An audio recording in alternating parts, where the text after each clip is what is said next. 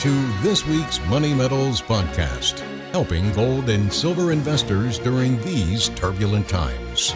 Now, this week's market wrap with commentary and analysis from Money Metals Exchange, the company named Best Overall Precious Metals Dealer by Investopedia.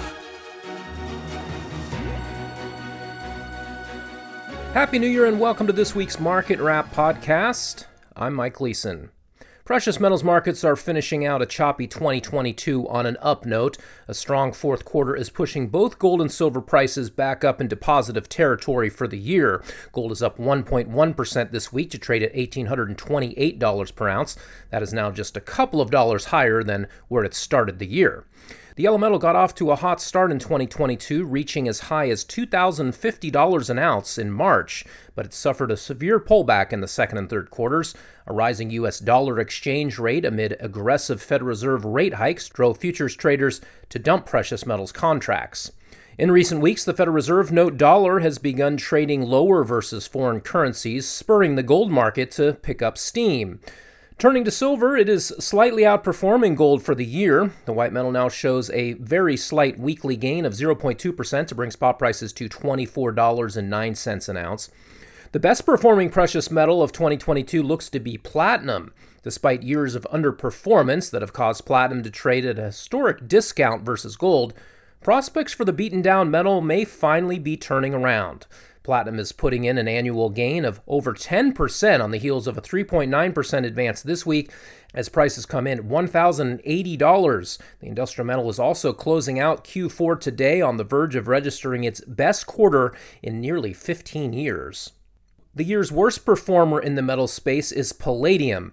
Despite surging in the first quarter to a record $3,000 per ounce, the bolo metal is now down about 5% for the year. Palladium is essentially unchanged now for the week to currently trade at $1,821 per ounce as of this Friday morning recording. Looking ahead to 2023, there are some good reasons for precious metals bulls to be optimistic. The US dollar index appears to have put in a major top. Downside momentum could carry through into next year. Meanwhile, the Fed has begun to wind down its rate hiking campaign. A recession in 2023 would likely prompt central bankers to fire up more stimulus to try to reinflate the economy and rescue financial markets. Gold often performs well during recessions. It can certainly be expected to hold up better than economically sensitive stocks and most commodities. Of course, ongoing inflation pressures should over time lift all hard assets in terms of dollars. Under our monetary regime, cash is destined to depreciate. It's just a question of by how much.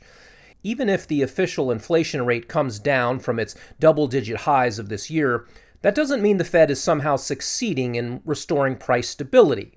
The last thing central bankers want to preside over is a currency with a truly stable value, which would mean 0% inflation and no room for them to maneuver or manipulate. They want to make sure inflation runs at least 2% officially so that debt levels can be steadily inflated away while penalizing and discouraging savers and encouraging spenders. The risk is that real world inflation continues to overshoot the Fed's target. Investors, institutions, and states can protect themselves from inflation uncertainty by adopting sound money policies of their own. The sound money movement made gains in several state houses last year. In 2022, legislators in 11 states across the U.S. introduced 24 pieces of sound money legislation. These bills seek to eliminate taxation on the sale and purchase of gold and silver, expand and extend existing sales tax exemptions on precious metals, establish in state gold depositories, and bolster state taxpayer funds with physical gold and silver. Tennessee became the 42nd state to partially or fully remove sales tax on gold and silver, of the eight states that still impose a sales tax on purchases of precious metals, Sound Money forces expect sales tax exemption bills to be introduced in Kentucky, Maine, Mississippi, and Wisconsin in the upcoming 2023 legislative season. Allies in a handful of states are also aiming to eliminate state level capital gains taxes on sales of precious metals, coins, and bullion. Idaho will also consider investing a portion of state funds in physical gold, and Tennessee and Wyoming may do so as well. Wyoming is also considering a system where the state treasurer establishes a mechanism for accepting and remitting payments in gold and silver. Sound money reforms at the federal level are sorely needed, But for the time being, it's an uphill political battle to try to get any semblance of fiscal or monetary reform enacted.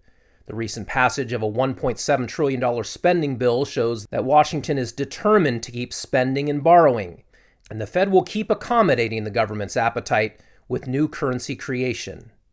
Investors should allocate their assets accordingly as they develop a game plan for 2023. Well, that will do it for this week and for this year. Be sure to check back next Friday for our next weekly market wrap podcast. Until then, this has been Mike Gleason with Money Metals Exchange. Thanks for listening. Have a safe and wonderful New Year's, and we'll talk to you again in 2023. So long, everybody. Thank you for joining us for this week's Money Metals podcast. Be sure to come back next week. And don't forget to subscribe to our podcast through iTunes. For answers to all of your questions, or to discreetly and securely buy or sell gold or silver coins, bars, and rounds, call 1 800 800 1865 or visit www.moneymetals.com. Our knowledgeable and no pressure specialists are standing by to answer your call during business hours, Monday through Saturday. Or you can lock in your order online 24 hours a day, 7 days a week. Again, visit us at www.moneymetals.com or call 1 800 800 1865.